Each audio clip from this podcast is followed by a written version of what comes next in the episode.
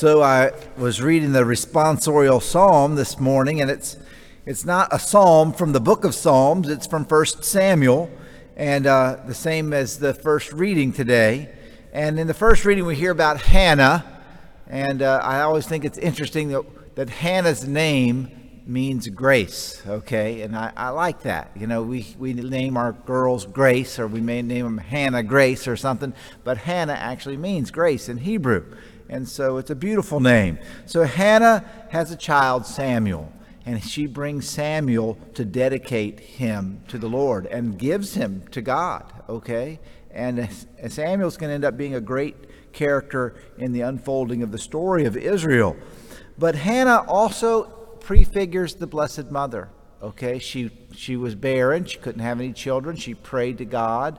I mean, she Elizabeth and eh, both Elizabeth and Mary, because she says, she prays this song My heart exalts in the Lord, my horn is exalted by my God. I swallowed up my enemies, I rejoice in my victory.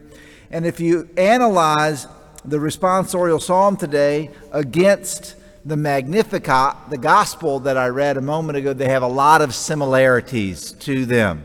So Mary's song is modeled on this uh, song of Hannah. And uh, Mary's song, My soul proclaims the greatness of the Lord, my spirit rejoices in God my Savior. And you know, it's a season of joy. It's supposed to be, or we're anticipating. We're still kind of making our way through the darkness into the light.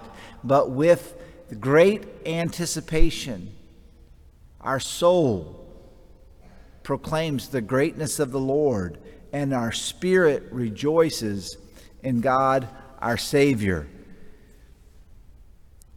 My heart exalts in the Lord. What does it mean to exalt? To be full, to, to, to be overwhelmed, to, to kind of have a, a, a, a like you can't hold it back. We exalt, right? And that we're supposed to have that attitude about having been saved. What is Mary's proclaiming? What's, what's so great? What's going on? Why is she so happy? It's because her heart is exalting in her Savior. My soul proclaims the greatness of the Lord. My spirit rejoices in God, my Savior. I was thinking about the, uh, the, the opening prayer today. O God, who seeing the human race fallen into death. I know that, that's, not, that's not a happy thought necessarily.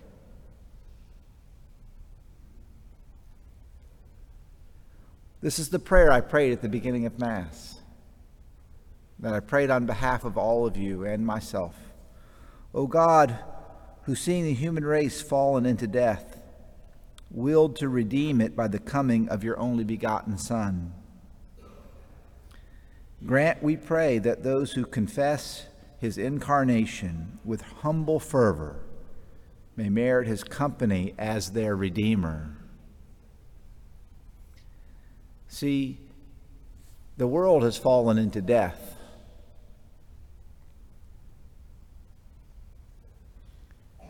and I, I, I'm, I'm afraid sometimes we're out of touch with, with that this really is the realm of the evil one. This really is. We, we've been saved out of this. Jesus did not come that we would, that we would just have a wonderful life on this earth. He came to save us from this mess.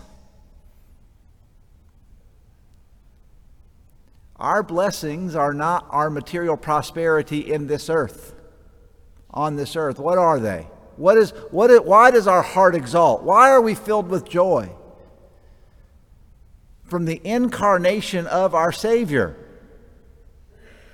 That's what we're celebrating, that he's taken a body, and what's he going to do with that body? You know, again, I, to be kind of sober and serious here for a minute, because we're still in Advent, okay?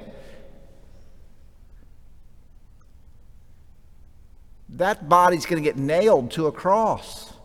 And it is through that that we are saved.